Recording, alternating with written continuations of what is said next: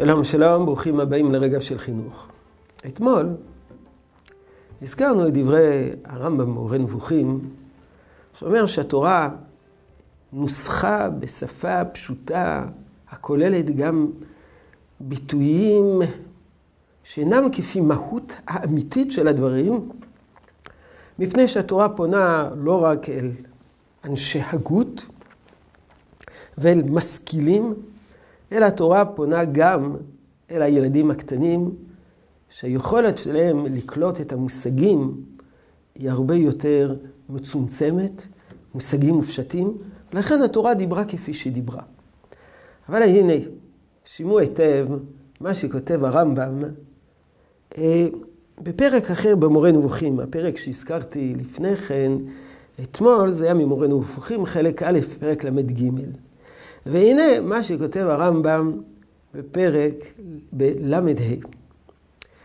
כשם שראוי לחנך את הילדים שהאל אחד, ושאין ראוי לעבוד את זולתו, כך ראוי שיקבלו שאל אינו גוף, ואין דמיון בינו לבין ברואיו כלל בשום דבר מהדברים, ואין מציאותו דומה למציאותם, ואין חייו דומה לחיי החי שבהם. הנה, כותב הרמב"ם שצריכים לחנך ילדים קטנים, שיש אל אחד ולא עובדים זולתו. ודבר שני, כותב הרמב"ם, צריכים לחנך את הילדים שאלוקים אינו גוף. ואין דמיון בינו לבין ברואיו, ואין, דו, ואין מציאותו דומה למציאותם. זה, זה כבר פילוסופיה שמאפיינת את מורה נבוכים. אז מה הרמב"ם אומר? שכן נלמד את הילדים קטנים פילוסופיה? התורה דיברה בלשון בני אדם, ואחר כך כותב לנו הרמב"ם שאנחנו את הילדים שלנו צריכים לחנך לכל המושגים המופשטים, המייחדים את התפיסה המאוד גבוהה של הרמב"ם.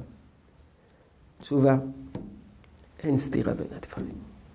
מה שהרמב"ם מתכוון, שהתורה דיברה בלשון בני אדם, כדי שהילדים יקלטו את היסודות.